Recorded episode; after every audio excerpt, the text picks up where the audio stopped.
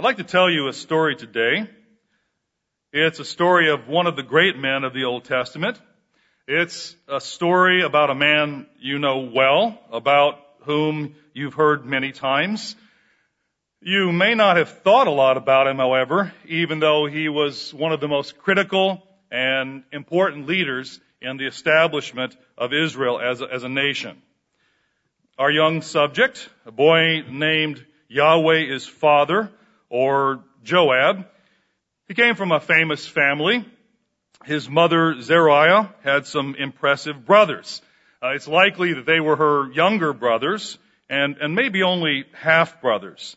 But young Joab's mother was sister to Eliab, to Abinadab, Shammah, Nethanel, and Raddai, and Ozem, all fine uncles. But of all the uncles, none were as famous as Joab's Uncle David. Now, you know much of the story from here on out. Let's go to 1 Samuel chapter 22. 1 Samuel 22.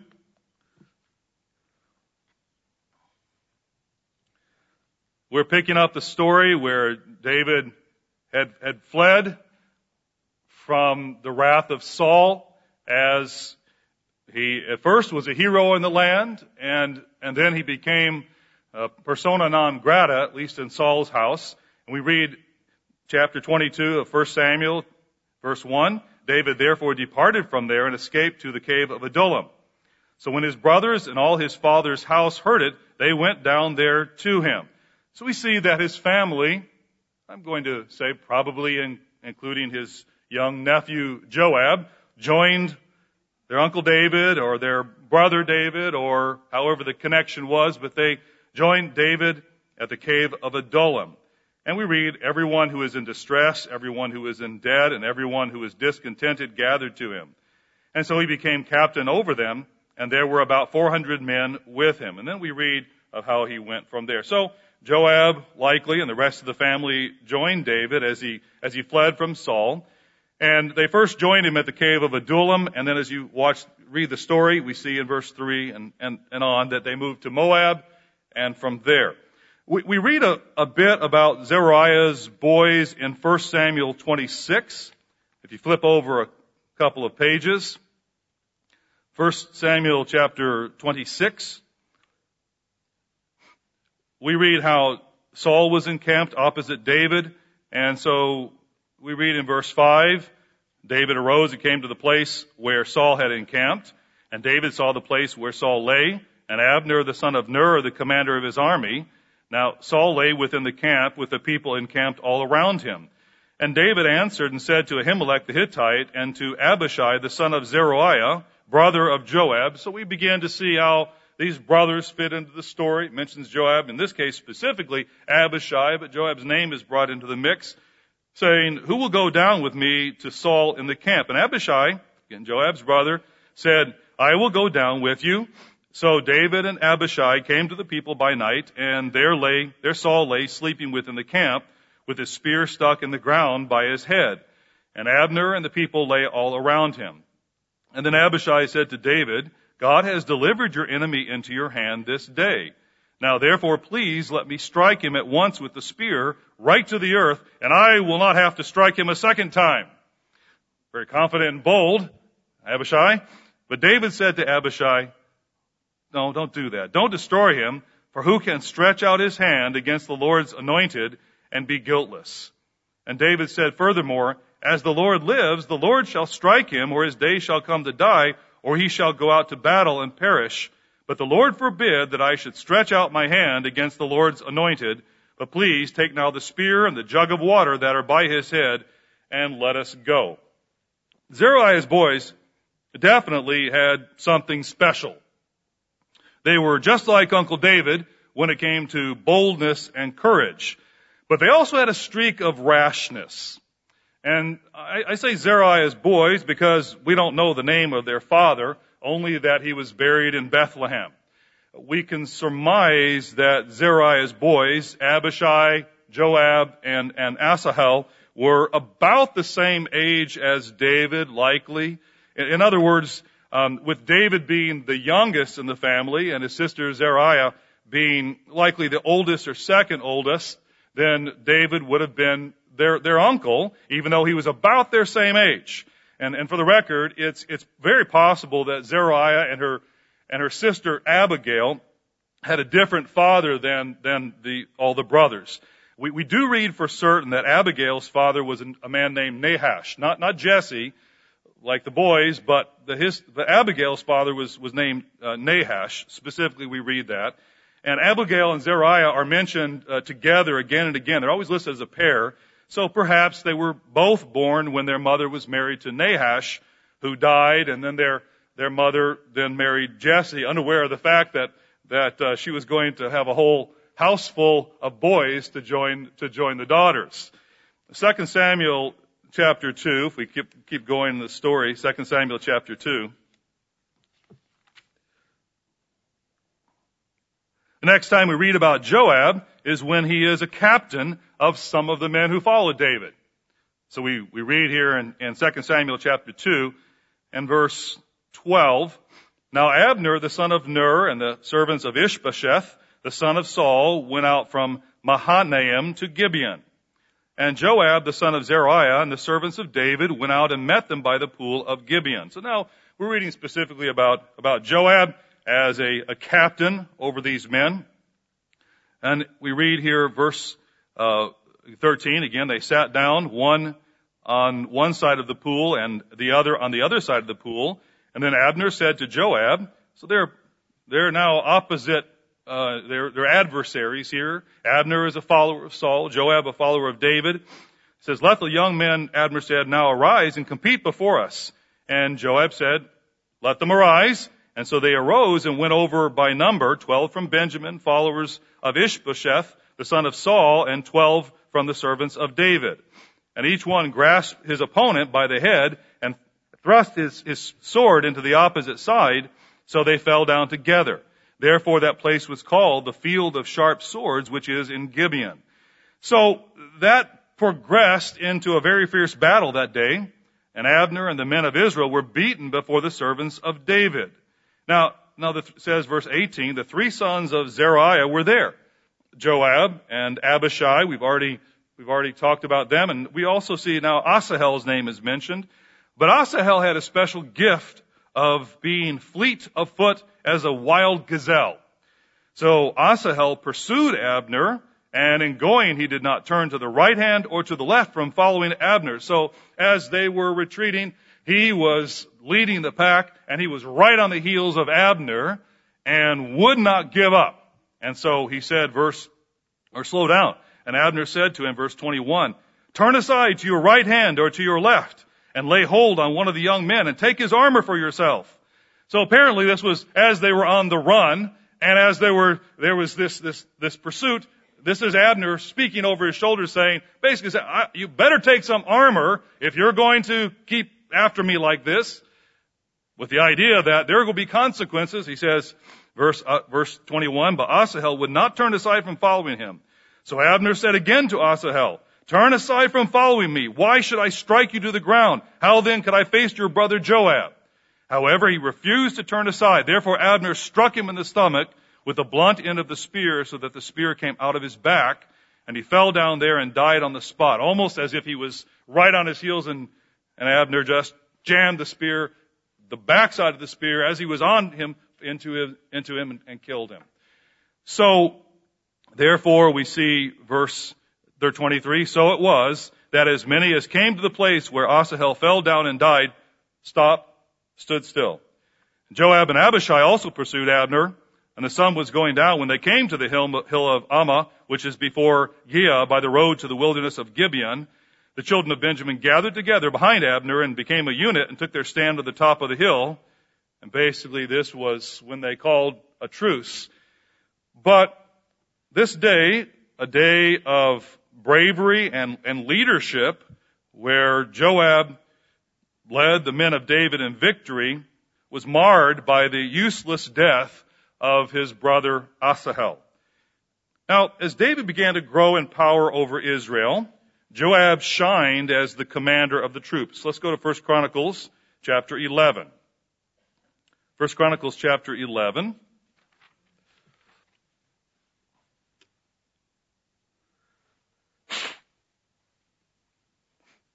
First Chronicles chapter 11 and verse 4. Then David and all Israel went to Jerusalem, which is Jebus. This is verse 4 of uh, 1 Chronicles chapter 11, where the Jebusites were the inhabitants of the land. But the inhabitants of Jebus said to David, You shall not come in here. Nevertheless, David took the stronghold of Zion, that is the city of David. Now David said, Whoever attacks the Jebusites first shall be a chief and captain. And Joab, the son of Zeruiah, went up first and became chief.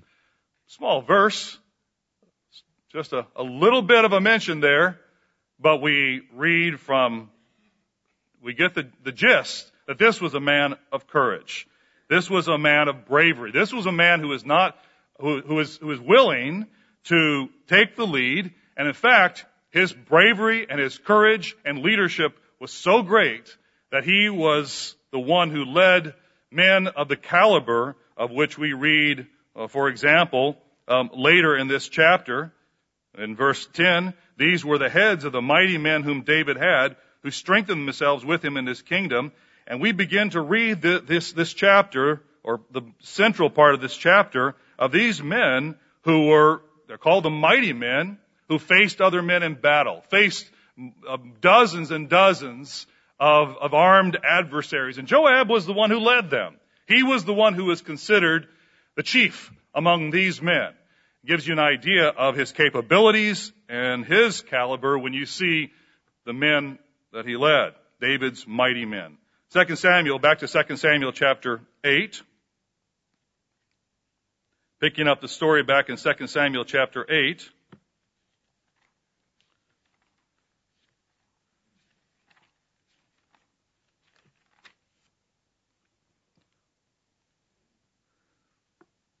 We read here in verse 15, so David reigned over all Israel, and David administered judgment and justice to all his people.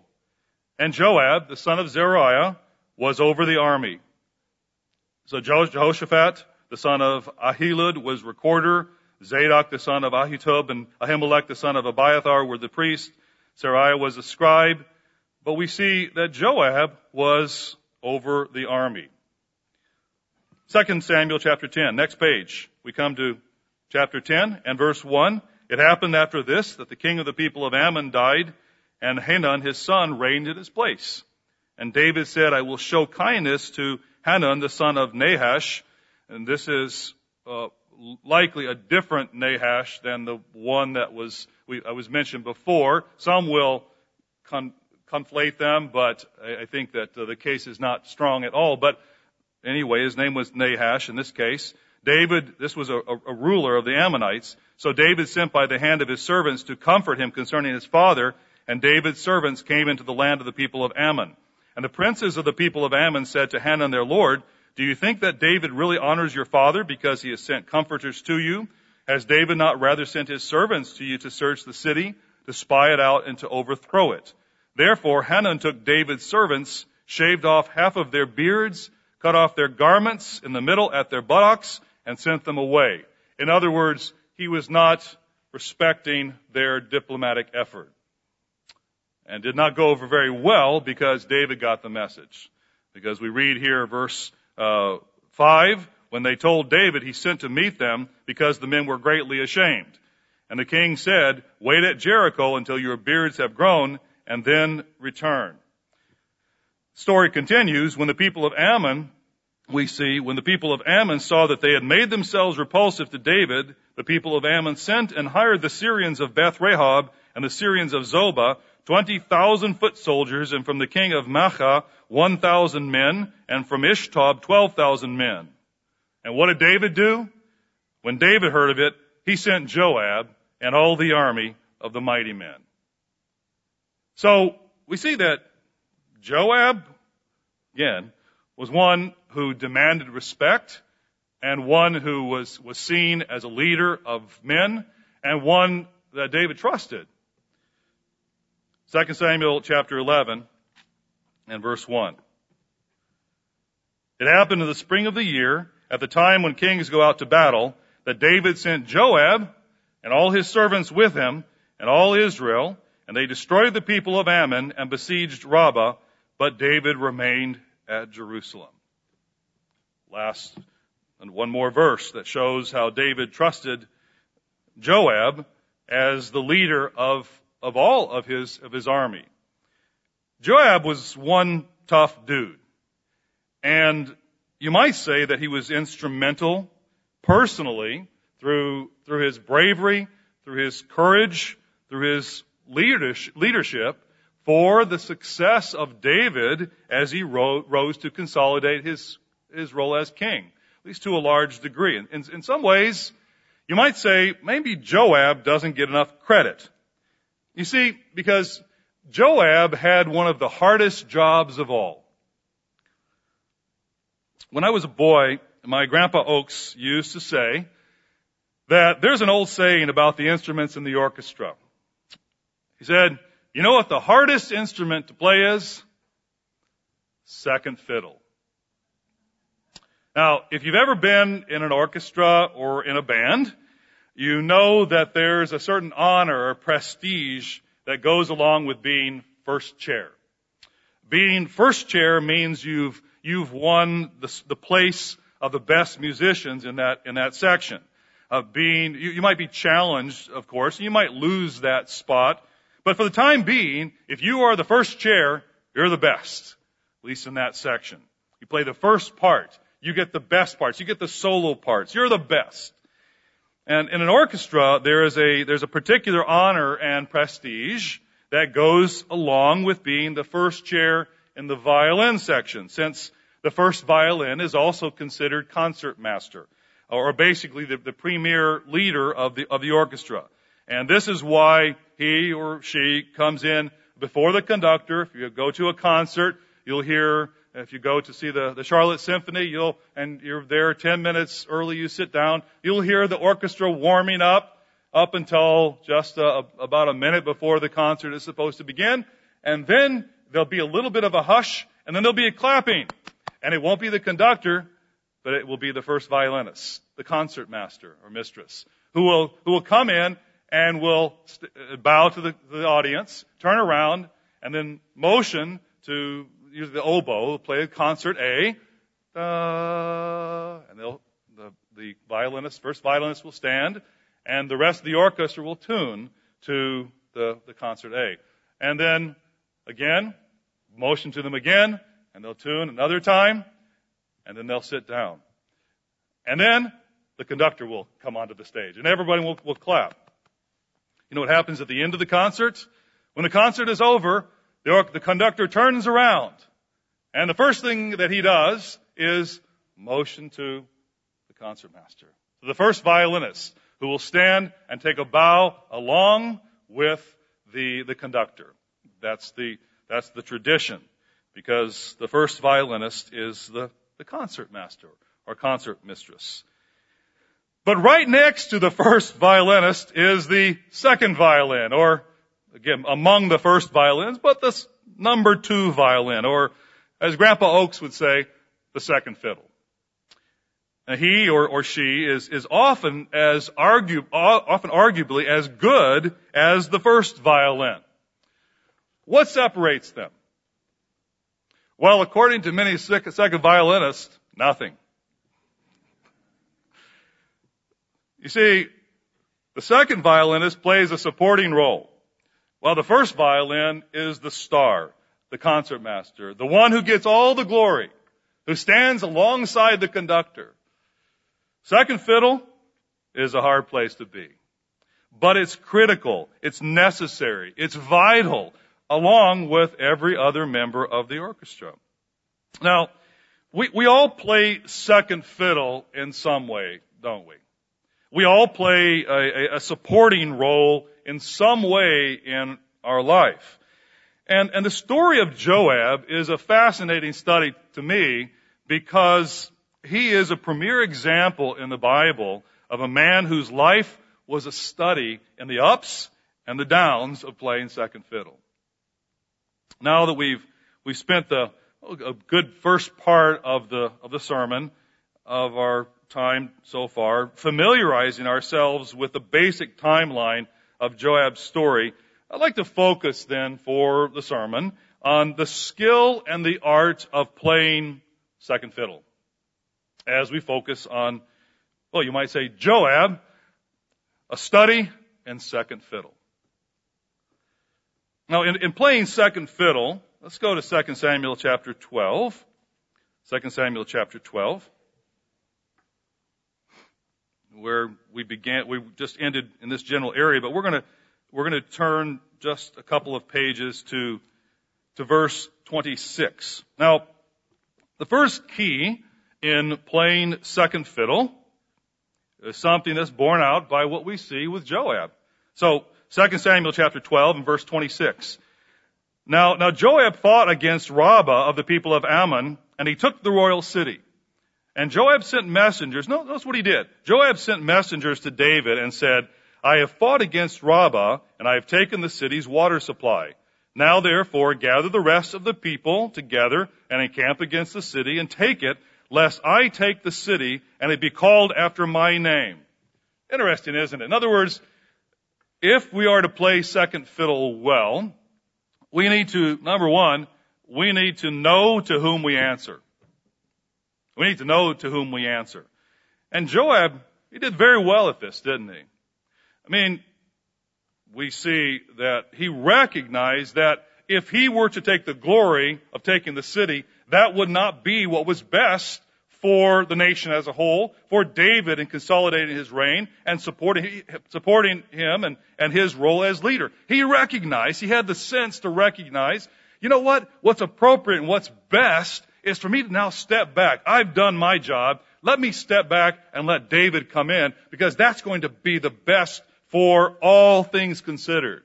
It's something that Saul warred against, didn't he? Because Saul was uh, was uh, uh, vengeful and envious when he saw David have the the accolades, and he he was wrestling with it. But, but Joab recognized this would be appropriate for David to have the glory of taking the city. And David recognized the appropriateness of, of, as well for the benefit of the stability of the nation. And, and so he, we see verse 29, he gathered all the people together and went to Rabbah, fought against it, and took it. He took their king's crown from his head. Its weight was a talent of gold with precious stones, and it was set on David's head. Also he brought it out, brought out the spoil of the city in great abundance. So he, this, this worked well to establish David, and, and Joab knew to whom he answered, and it was, it was, it was, it was appropriate and helpful. You know, we have to accept the fact that we all answer to somebody. We all support somebody directly, don't we? I'm not just talking about being a follower in, in, in general terms. You know, we can talk about general following all day long. We can talk about following Jesus Christ in very general terms and be very happy with ourselves.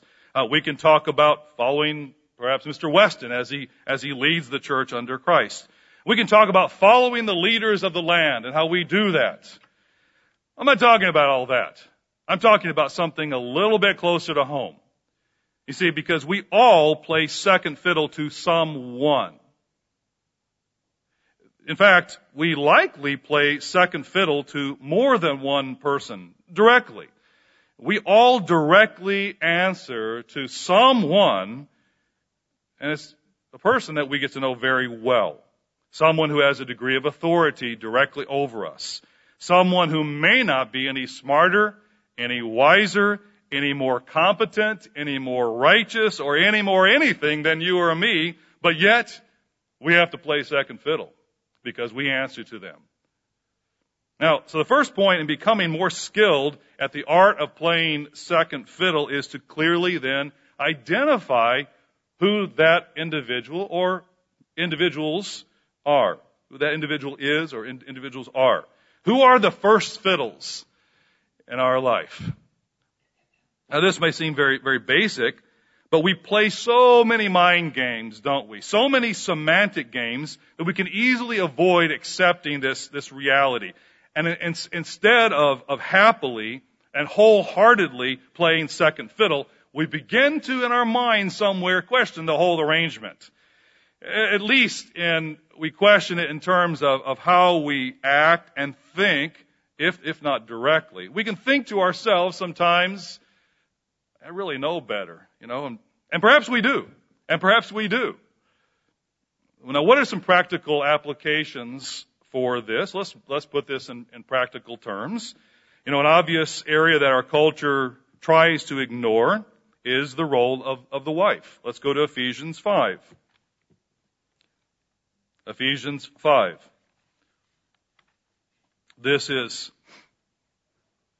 this is a, a designation that God has designed within the family.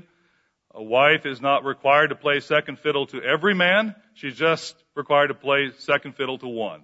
That's her husband. And she gets to choose who her first fiddle is, you might say. So guys, you didn't, you, you haven't thought of yourself as fiddles, but, um, uh, there you go. Your wife says a high first fiddle. When you get home today, you'll understand what she's talking about now.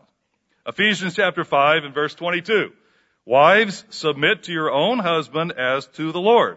For the husband is the head of the wife as also Christ is the head of the church, and he is the savior of the body. And therefore, just as the church is subject to Christ, so let the wives be to their own husbands in everything. Because when a, wife learns to, to be, play second fiddle to her husband, she's actually putting into practice and exercising what we all do to Jesus Christ, our deference and our, our respect and our obedience to Jesus Christ, but very, but, but is able to do it, has the opportunity to do it in a very personal way to an individual that she lives with every day. And so we see husbands are also required to exercise what it means to, to st- step up to the leadership of being, being first fiddle within marriage as we read in, uh, beginning in verse, in verse 25. So there are two parts to this. A wife willing to play a supporting role and a husband willing to take a leading role. And if a wife is not willing to take that supporting role, then the husband either has to compete or abdicate. And if a husband is not willing to take a leading role, then a wife either has to defer more or to step in and fill the vacuum. So so unless it's done properly, it creates, it creates problems. If we find an example of this in 1 Corinthians chapter 14, 1 Corinthians chapter 14, I think this is,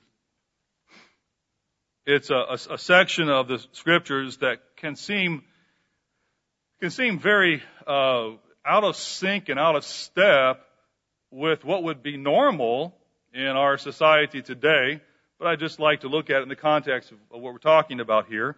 We see, beginning in verse 26, we see that Paul is writing to the church at Corinth in regard to having uh, stability and, and order within their congregation and their meetings.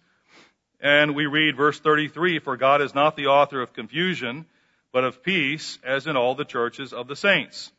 And verse 34, let your women keep silent in the churches, for they are not permitted to speak, but they are to be submissive as the, as the law also says. So, okay, hmm, this is interesting. Does this mean they're not supposed to um, uh, say a word? We have to take this and put it along with the whole the panorama of scriptures that we read about congregations and church. But there's one thing I want to focus on specifically, and that's this. He says, and if they want to learn something, let them ask their own husbands at home, for it is shameful for women to speak in church. Now, what, what is this talking about? Well, I think this very directly applies to what we're, what we're talking about here. You see, because this is something I've noticed over the years, that when, when a lady in the congregation, when a, a wife, when a wife is willing to, when there's something in terms of even a scripture or understanding a, a scripture, um, if she's, when she's willing to, to actually talk with her husband about it, bring it to her husband, versus, let's say, for example, some, it can be a, a natural reaction to, even as a pastor, sometimes you see this, uh, where a lady will come and say, what do you think about this, Mr. Pastor? You are so smart. And that's the part with, as a pastor, you always really like. And so, and so as a pastor, she says, you are, you've got all the answers. What do you think about this? Can you explain this to me? Meanwhile, the husband stands off to the side like sort of, you know, third, third wheel, hasn't thought about actually asking him, talking to him about it, but the pastor, that's the one she goes to. Now, as a pastor, you know what dawned on me after a number of years? That, you know what? I can take this and I can give the answer and pontificate while she gazes into my face that is now full of, of wisdom reflecting throughout the, the room or not, but I mean anyway, it feels that way when you, when you have the opportunity to pontificate on and, and ex- explain all your wisdom. But you know what I found is really helpful is if I say, oh, that's interesting. Yeah, well, here's some things you can think about. Hey, have you talked with your husband about that? I, I, this would be a great, a great item to talk with your husband about. Oh, never thought about that, which is always a little bit of a warning signal. But if she, if she says, Oh, oh, okay. You know what you've done as a pastor? You have begun to cement the relationship between a husband and wife. Because what you've done is you've encouraged her to go to her husband because guess what's going to happen? If she goes to her husband and say, hey hubby, I was thinking about this. What do you think about this scripture?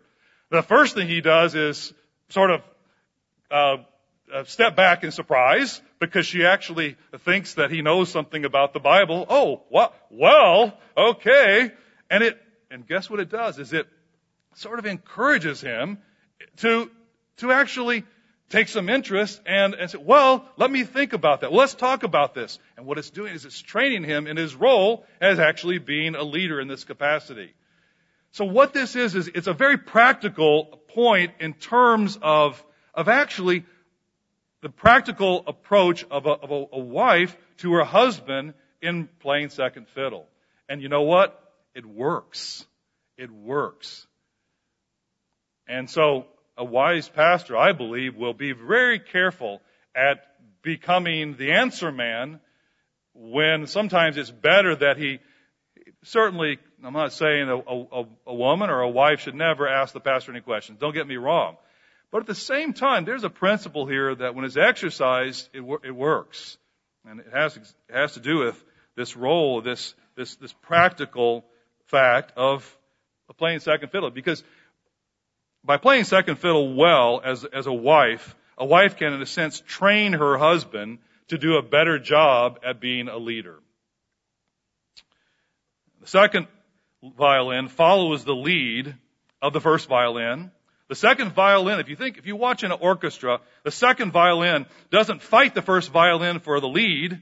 The second violin follows the first violin follows their bowing, follows their phrasing, follows their, their lead. And when they do, it works really well. And it's a beautiful thing to behold. There's another practical application, and that is within the church. Let's look at Acts chapter 6. I'm just picking a couple uh, practical applications we're familiar with because we deal with them on a daily basis. How about the role of authorities within the church? We have in Acts chapter 6, the establishment of this role of, of servants who we call deacons, who would uh, establish uh, leadership in helping to, uh, to care for widows, particularly in this case with the daily distribution of food. I'm not going to read the whole section, but I'll draw your attention to verses 1 through 7, where we read about the establishment of deacons who have a, a particular role and we see when they were given that role, in this case, to serve the congregation certainly as directed by the pastor.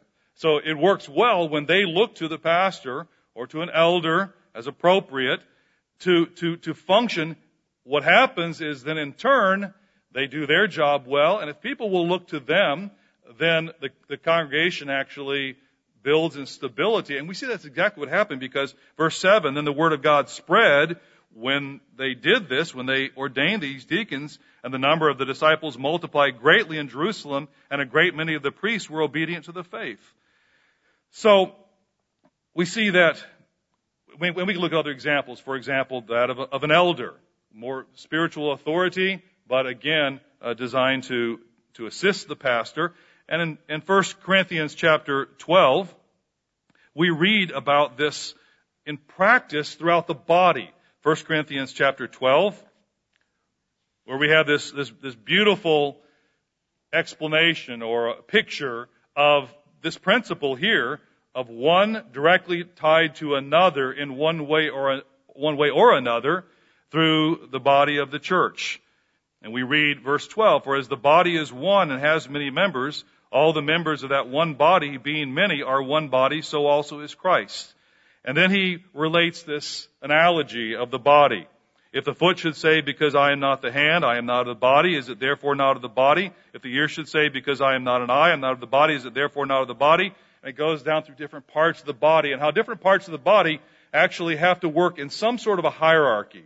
Uh, even our nervous system, our different systems within our body, they work in a certain hierarchy in order to properly function as a, as, as a body. So, you, get the point. There's, there are practical applications of this in, within the church, as well as within the family.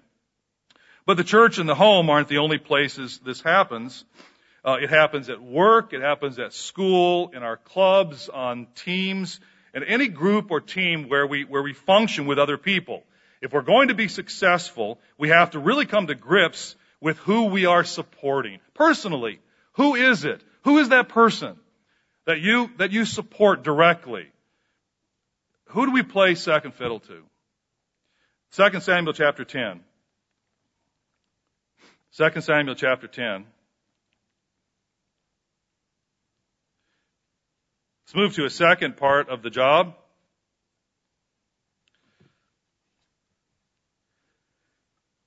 2 Samuel chapter 10.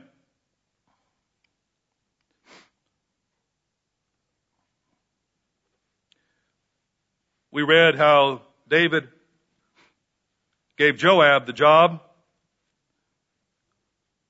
of leading his army. When David heard of it, picking up where we left off, he sent Joab and all the army of the mighty men. And we see the job that he did. Then the people of Ammon came out and put themselves into battle array at the entrance of the gate. And verse 9, when Joab saw the battle line was against him before and behind, he chose some of Israel's best and put them in battle array against the Syrians. And the rest of the people he put under the command of Abishai, his brother, that he might set them in battle array against the people of Ammon. And then he said, if the Syrians are too strong for me, then you shall help me. But if the people of Ammon are too strong for you, then I will come and help you. But be of good courage and let us be strong for our people and for the cities of our God. And may the Lord do what is good in his sight. And if you read the rest of the story, you see that, that they won the day, and Joab rose to leadership, and he became the go-to man when his uncle David wanted to get the job done. But there's a second area then that I want to transition to, and, and that's, that's an area in which Joab didn't always fare so well. Let's go to 2 Samuel chapter 3. Let's go back a little bit. Joab was brave. He was courageous. 2 Samuel chapter 3. He was willing to run towards danger for his uncle David. But he didn't always get David's vision. 2 Samuel chapter 3.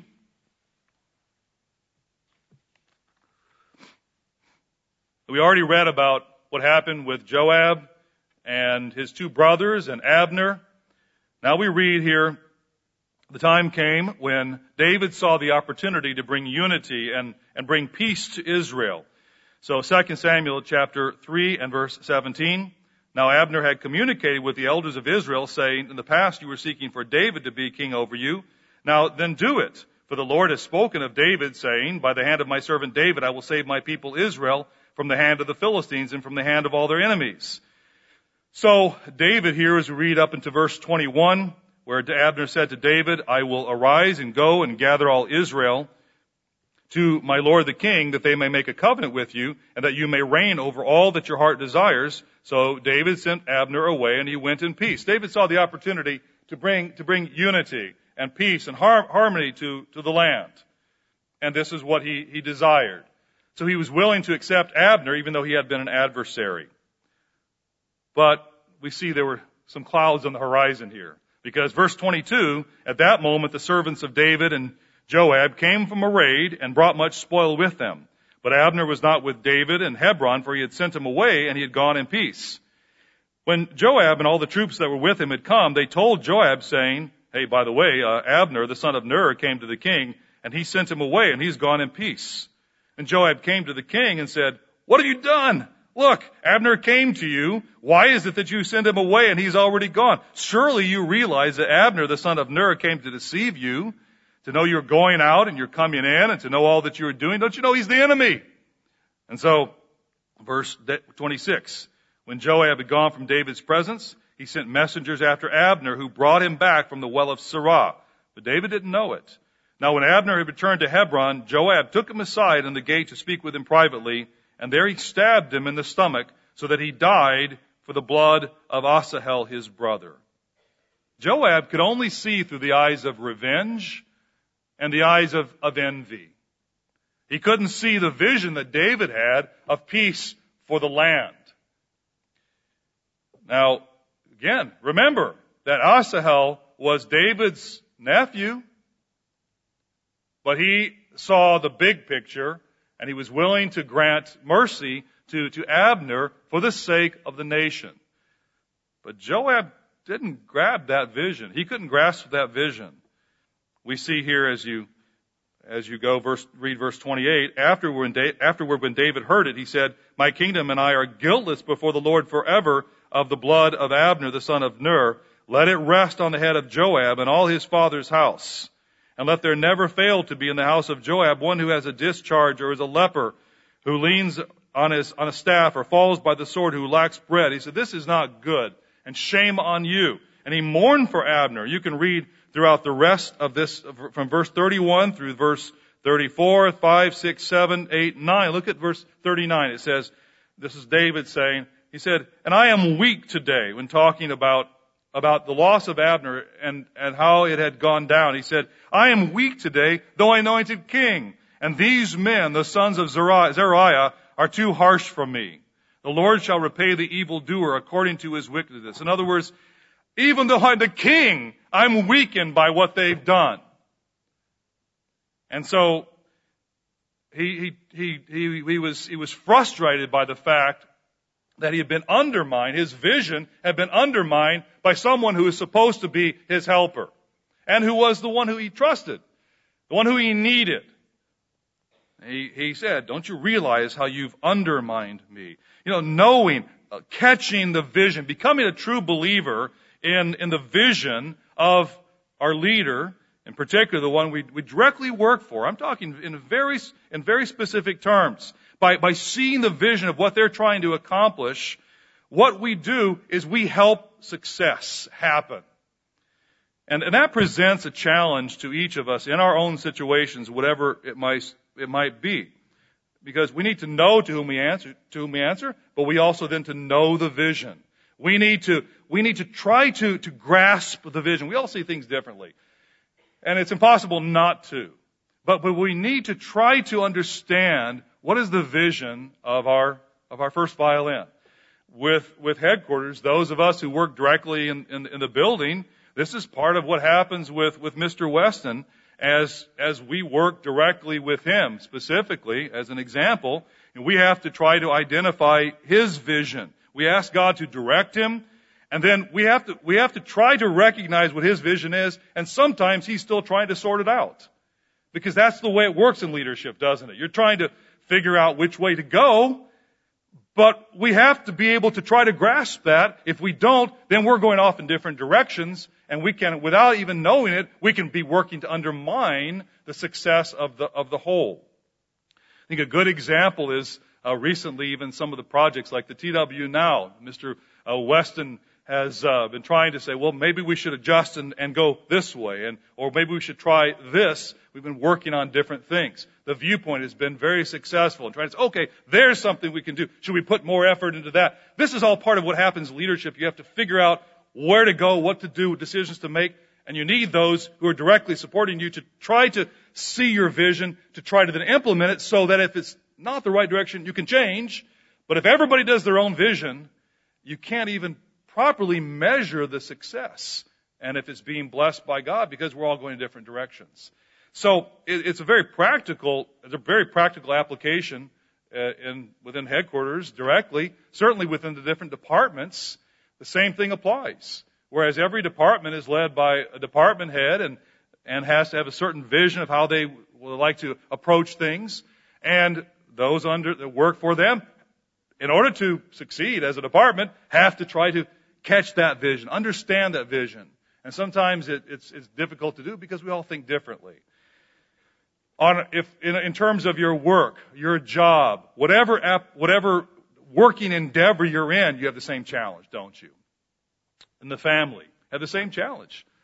A, a wife to, to her husband, and, and a husband is trying to capture what's best for the family, and a, a wife has to work to that end to support it, and also give input, but also, but, but try to be supportive. You know, let's go to Nehemiah chapter 13, because I, I think as an example of this in the Bible, I think that Nehemiah is, is an interesting place to turn because I just think of Nehemiah, what a master leader he was. What a master manager he was. And yet, how much easier his job would have been if he would have had a good second fiddle. You notice that when you read his story, I am amazed at what he was able to accomplish because he always had a fifth column working against him. From the beginning of the, of the account, where he went out and he identified, he did reconnaissance on his own around the city. but He had to do it by himself because he had people who were working against him. All the way to the last, the last page of the story, Nehemiah chapter 13. Here we are in the, just the, the last words of the account. What do we read about Nehemiah? We said, remember this, he says in verse 14, Oh my God, concerning this, and do not wipe out my, my good deeds that I have, that I have done for the house of my God and for its services. In those days, I saw people in Judah treading wine presses on the Sabbath and bringing in sheaves and loading donkeys with wine, grapes, figs, all kinds of burdens, which they brought into Jerusalem on the Sabbath day. And I warned them about the day in which they were selling provisions. They were just doing their normal everyday work as if there was no such thing as a Sabbath day. And I contended, or verse 6, 16, men of Tyre dwelt there also who brought in fish and all kinds of goods and sold them on the Sabbath to the children of Judah and in Jerusalem. And then we come to verse 17. And we read verse 17. Then I contended with the nobles of Judah and said to them, what evil thing is this that you do by which you profane the Sabbath day? The nobles, the ones who should have been supporting him, weakening his position instead of, instead of helping him to be stronger for the success of the whole endeavor. And so how much he needed those who would have supported his vision as he was being directed by God.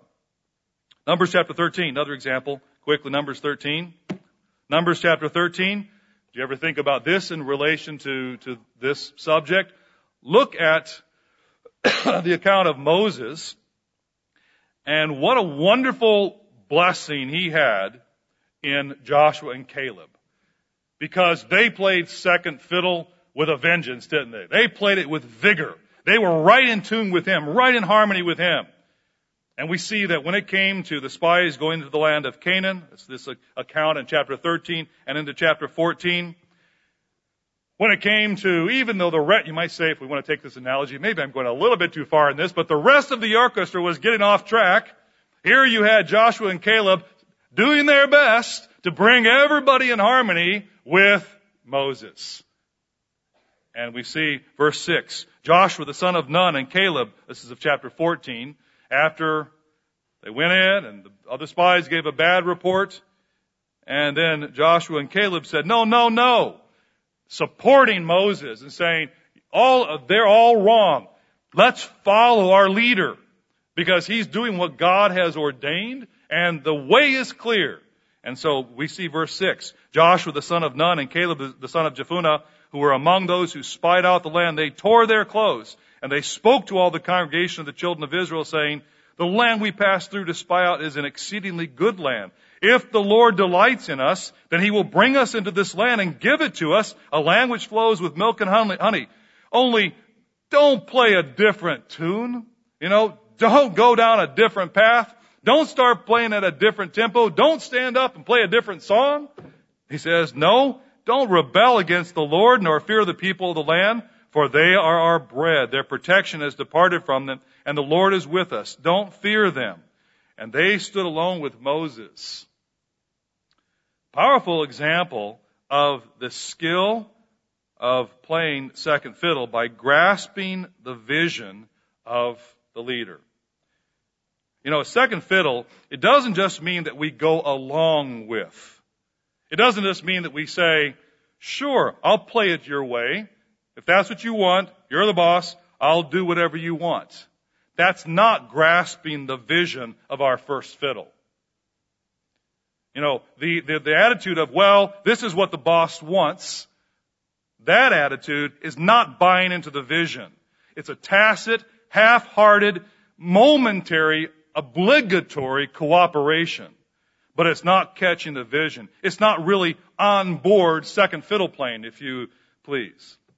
It's only waiting for an opportunity to scuttle the plan and do what we want to do.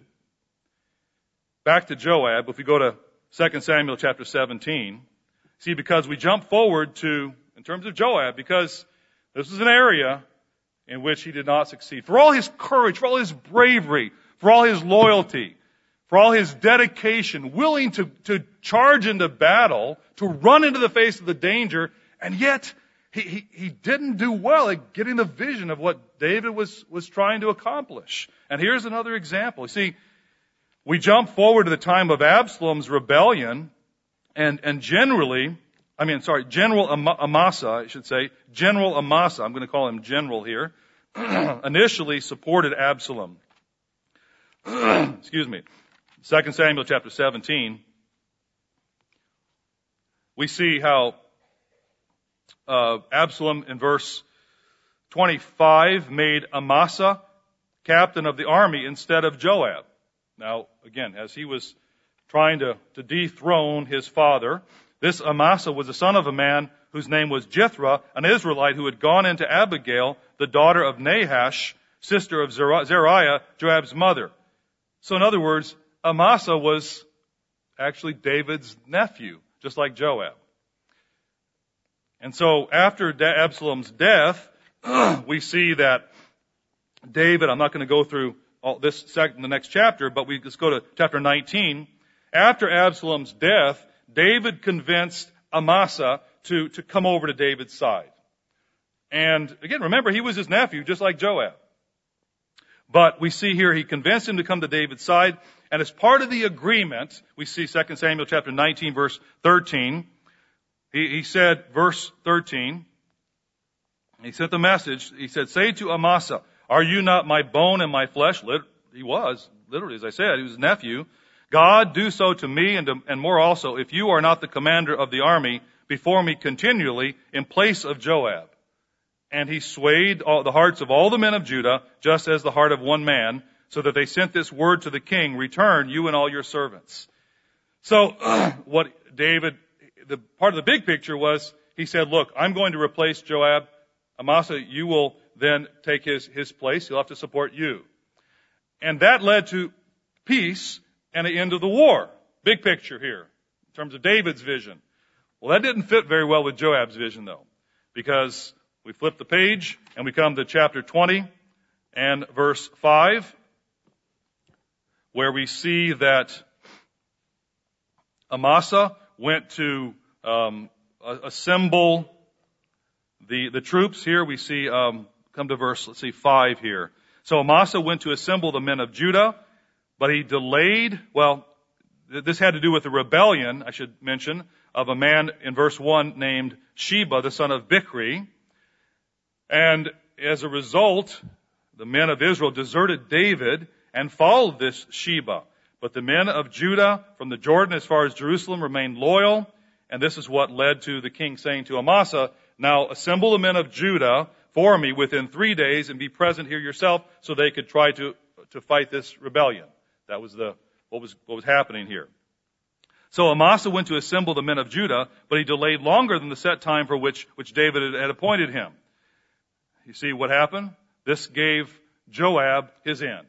And we see what Joab thought of this when we see what happened next. David said to Abishai, or rather, yeah, verse 6. David said to Abishai, now, again, remember Joab's brother, Abishai. He said, now Sheba, the son of Bichri, will do us more harm than Absalom, Take your Lord's servants and pursue him, lest he find for himself fortified cities and escape us. So Joab, Joab's men with the Kerethites, the Pelethites, and all the mighty men went out after him. And they went out of Jerusalem to pursue Sheba, the son of Bichri. So Abishai and Joab take their men. Amasa did not get there in time to gather all the men and take his appropriate place now as leader, which led to peace in Israel because David gave him that job. Okay? But he wasn't there, so Joab, uh huh, Joab, Abishai, they went out against Sheba, and guess what happened? Sheba didn't get the first attention. Actually, didn't work out that way. We see verse 8. When they were at the large stone, which is Gibeon, Amasa came before them.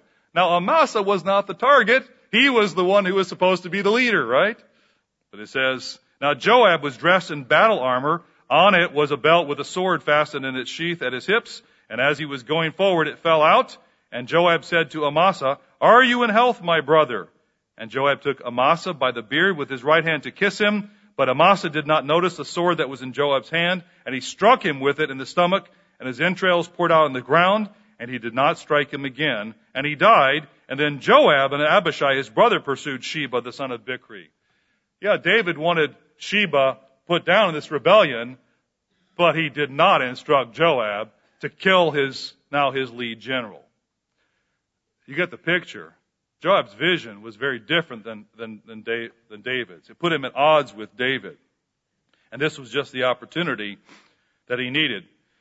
For all of Joab's ability and his challenges as second fiddle, he didn't really seem to, to catch the vision of what David was trying to accomplish, even though he was loyal in many ways. He stood by David in so many ways. But yet, it just, his vision did not, did not synchronize. He defended David with his life sometimes. But yet, he had that, wasn't, had that inability to completely play second fiddle. Now, just want to look at a, a couple other, other ways before we, before we close. The third way, how we exercise the, the role of, of second fiddle well. Proverbs chapter 28 verse 16, we read, a ruler who lacks understanding is a great oppressor. In other words, as a, as a leader, you need trusted counsel, don't you? And a second fiddle can be a great help by being a trusted counselor. That's the third role, becoming a trusted counselor. Proverbs chapter 25 and verse, verse 15 says, by long forbearance, a ruler is persuaded. And who better to be in a position to persuade and to convince than the second fiddle? One who's close. So, we see that in some ways, Joab was a good example of this. In 2 Samuel chapter 19, we're reading here of the, of the aftermath of Absalom's death. Remember, David, although he he loved his son, and yet his son rose up and and uh, and began a rebellion against him. And as a result, we find there was civil war in Israel, in Judah and Israel. And uh, ultimately, Joab led the people in overthrowing Absalom. And so he was brave and fighting and, and standing by uh, David's side when others did not. Uh, there were many who turned against David, but not Joab. He stayed faithful to him and loyal to him at, at during his darkest day. So we see here in verse, in verse 33, after he heard that Absalom had died and that his, he was successful in putting down this rebellion, we see verse 33, the king was deeply moved and went up to the chamber. This is of chapter 18, 2 Samuel 18, and verse 33, the end of chapter 18. The king was deeply moved and went up to the chamber over the gate and wept. And as he went, he said thus, Oh, my son Absalom, my son, my son Absalom, if only I had died in your place. Oh, Absalom, my son, my son. And Joab was told, Behold, the king is weeping and mourning for Absalom. Now, Absalom had been trying to kill David. He'd been trying to destroy, to destroy his, his father's uh, leadership over the nation. And yet David, as is understandable for a father, he mourned for the loss of his son. He, he, he tried to, he, he tried to, to deal with his son despite all that, the anguish that had been caused in the, in Amnon versus Absalom, all this, David still loved his, his son. And so he was weeping for his son. So he said, because the king was weeping and mourning for Absalom, the victory that day was, verse 2, was turned into mourning for all the people. For the people heard it said that day, the king is grieved for his son. These were the ones who had fought for David, and now they hear that the king is grieved for his son. So the people stole back into the city that day as people who are ashamed steal away when they flee battle, flee in battle. But the king covered his face and the king cried out with a loud voice, Oh, my son Absalom! Oh, Absalom, my son, my son! And then Joab came into the house to the king and he said this. And this is where Joab was, he was a good example of being a, a, a wise, trusted, willing to face the hard facts, you see, a counselor. And so he said, verse 5, Today you have disgraced all of your servants who today have saved your life, the lives of your sons and daughters, the lives of your wives and the lives of your concubines, in that you love your enemies and hate your friends. For you have declared today that you regard neither princes nor servants. For today I perceive that if Absalom had lived and all of us had died today, then it would have pleased you well. Strong words, but wise words. And so he said, verse 6, or verse 7, Now therefore arise, go out and speak comfort to your servants. For I swear by the Lord, if you do not go out, not one will stay with you this night, and that will be worse for you than all the evil that has befallen you from your youth until now. Then the king arose and sat in the gate, and they told all the people, saying, There is the king sitting in the gate. And all the people came before the king, for every one of Israel had fled to his tent. Now, and sometimes God, Joab had a had a better mind for what should happen than, than David. What led up to this, why there was mourning for Absalom, was because Joab had killed him. Joab had killed him. Now David had said, don't kill my son. Don't let him be killed. And he was the king. But it was, it was, it's a challenging scenario because Joab knew that if, as long as Absalom lived, there was a chance for another rebellion. And he killed him. And we see not right. He was taking matters into his own hands. But isn't that the challenge we have sometimes?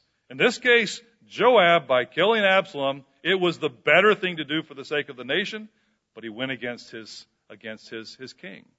And that's what led to this scenario. In this case, good advice, and David followed it, and, and as a result, the, the, the day was, was saved in terms of support for David.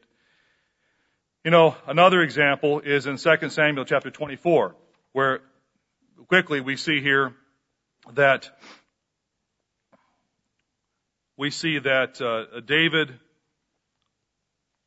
was uh, was in, in, inspired to number Israel and Judah, and he says, verse two, the king said to Joab, the commander of the army, who was with him, and uh, we can see this, that Satan was the original, the one who, who did this. If you look at uh, the other parallel scripture to this, and you think, well, what was the problem with numbering Israel?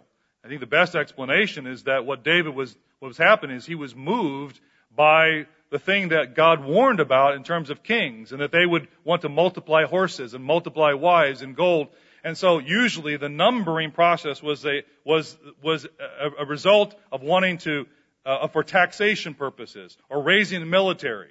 And so this is why Joab seemed to know the mind of God better than David in this situation because he said, this is not a good idea. Don't do this, he said to David. As we see verse 2, the king said to Joab, the commander of the army who is with him, Now go throughout all the tribes of Israel from Dan to Beersheba and count the people that I may know the number of the people. And Joab said to the king, Now may the Lord your God add to the people a hundred times more than there are and may the eyes of my lord the king see it. But why does my lord the king desire to do, desire this thing? Nevertheless, the king's word prevailed against Joab and against the captains of the army, and therefore Joab and the captains of the army went out from the presence of the king to count the people of Israel. This was disastrous. It ended up as a disaster, and Joab had tried to counsel David not to, not to do this. So good example of being a, a, a counselor as, as, uh, as we should be as second fiddle. In this case, Joab, he, he shined. He stepped up to the task. I want to bring, I want to talk about one last role that we see, that we see Joab reflecting during his life, and it really is the last part of the role of, of second playing second fiddle. you know, there are times that we have to absorb for our first fiddle. We have to be a, a cushion for our first fiddle. What do I mean? That's, that's literally the point. We must absorb for them is the way I'm going to describe it. You see, sometimes we, we can help by cushioning their weaknesses, helping to absorb their mistakes without compromising our integrity. Okay? Because we're in a, as second fiddle, we have the greatest opportunity to, to highlight the weaknesses of someone to whom we answer, don't we? We, we have the greatest insight into the flaws and the weaknesses of their thinking because of how close we are to them. We can draw attention to it, or we can downplay it and let our lead, let our first fiddle work it out in the proper time. I'm not talking about doing wrong things. I'm just talking about the fact that we see the flaws. We see the shortcomings. And sometimes we see the, the decisions that we see are not the best because we're, because we're close. This is a couple scriptures come to mind. 1 Peter chapter 4 and verse 7, 8, and 9, where we read about love covering a multitude of sins. In other words, even just the ability to, to, to, uh, to, to properly encourage, sometimes to bring problems to the attention of someone else, but yet not to keep them alive and stir them up and bring everybody's attention to those, to those weaknesses. This is what Proverbs chapter 17 verse 9 is about when it says, he who covers a transgression seeks love. But he repeats a matter, brings attention to it, uses it as a wedge to gain our own personal power, because we can talk about it. We can tell the people, well, I really, let me tell you what's really happening. I got some insight on this. Because we have a, a certain closeness. There's a vulnerability that a leader or a first fiddle shares. Because you know what? When you're playing first fiddle, you don't always play every note right. And as a second fiddle, you can say, when the first fiddle gets a note wrong, hey everybody, look! They played the wrong note! Ha ha ha ha! You're don't, you're not perfect. We can, the second fiddle do that? No. They play just a little bit louder. Just a little bit louder and a little bit stronger in making sure that the part comes out well. That's what should happen. So the first can catch themselves and get back on track. If we're thinking about the good of the orchestra, how does this work in practicality? How would it work with a wife towards a husband? Does a husband ever slip up? Is he ever vulnerable to his wife's knowledge of his, of his flaws? Does she, does she make him weaker? No, that's what, remember what David said? I am weak, even though I am king, I am weak because of what's happening to those that are supposed to support me and what they're doing. How about an employee towards a boss? How about an elder towards a pastor? In other words, we're talking about confidentiality. We're talking about discretion. We're talking about not giving negative personal insight to others on our first as a lever to make ourselves look better. Now again, we'll, we'll sometimes be in a position to where, where we, we see a vulnerability in, in someone that we're, we're supporting, and we, how we handle that is, is very important. And the other part of that is familiarity can breed contempt, can't it? You know, as I look at the life of Joab, I, I so admire this man. I, I have to tell you, I, because of, of who he was and his, and his leadership and his courage and his bravery, um, but I'm conflicted. I'm conflicted because he, he was, though he was so instrumental in the success of his uncle David, I mean, as a man that led, again, David's mighty men, I mean, he stuck with David through thick and thin. I, I, I'm conflicted because I see his flaws, but I see what David put him through. When you go back to 2 Samuel chapter 11, and, and you read about the Bathsheba situation, 2 Samuel chapter 11, we stopped as we began the story, but you know the story. He was put in a situation where he was commanded to, to literally turn his back on one of his most trusted men, Uriah the Hittite, one of the mighty men. And Joab was told by David, you leave him in the heat of battle. How dare David do that? And that's what he asked of Joab. And when I see that, I think, wow, what a burden that Joab had to, had to carry that he carried out that order. And I have to wonder, because as you look at the story and read of Joab, during the days following, if, if maybe there was a seed of contempt that began to grow because of sometimes David's mistakes. And what David asked of him. You know, David's unwillingness to deal with Absalom. When Absalom had, uh, Absalom was defending his sister, Amnon had, had raped his sister, and David did nothing about it. For two years, nothing. He should have been subject to the death penalty according to the law. David did nothing. And so Joab watched that, and he had to then work with Absalom. Now, I'm not, David was a man after God's own heart. We know he was the one who was the first. But yet he was a flawed man. We, we understand that. But Joab, think about Joab's position where he, he had to try to wrestle with serving David, and yet, at the same time, how does he maintain his integrity? Very challenging.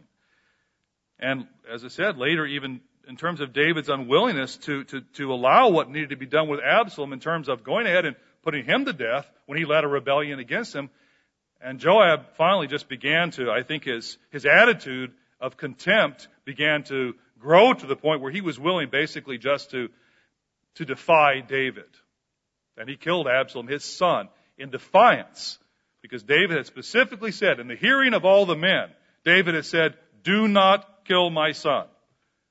And when Joab was brought to Joab's attention where he was, hanging from a tree by his hair, and the one who brought this to his attention said, Oh, he, there he is, but I haven't touched him. Joab said, This is crazy. He went, killed him. Just like that. In defiance of, of, of David. You know, from in First Chronicles chapter 21, when we, it's, it's the parallel account of the situation where David commanded Joab to number Israel. From this point, it seems that Joab began to really enter in a sort of I know better attitude toward David. And in some cases, as I said, he, he was right. But David was still king. you know, it's sad as we look back on Joab's life. All that he, all that he accomplished, all his bravery as a nephew, almost like a brother of David. He shared blood with him. Uh, he was trusted by David. He was never king. It was never intended that he be king.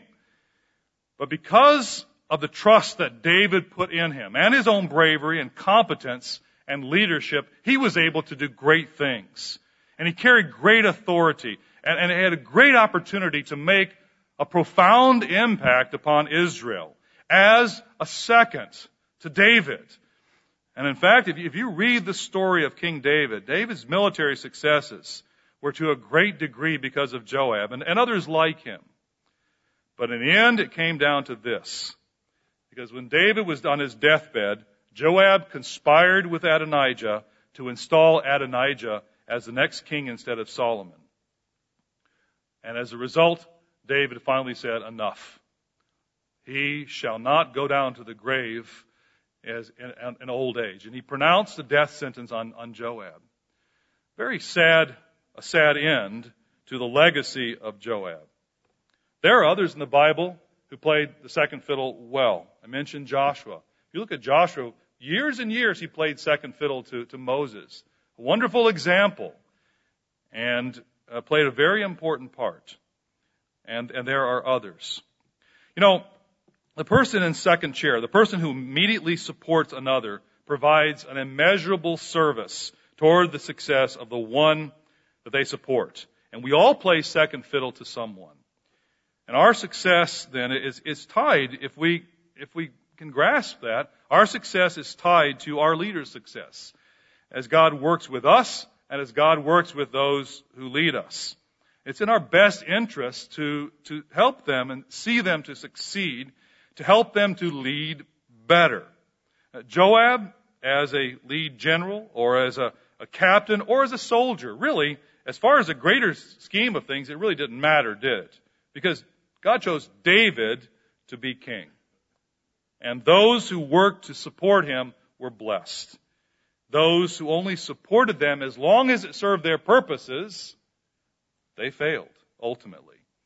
And those who supported him while treating others as competitors and leveling the field, they, they failed ultimately too. I hope that we can look at Joab's life and we can see it as, as a profound study in playing second fiddle. And apply it to ourselves because in life, you know, there are times that we lead and there are times that we play second fiddle.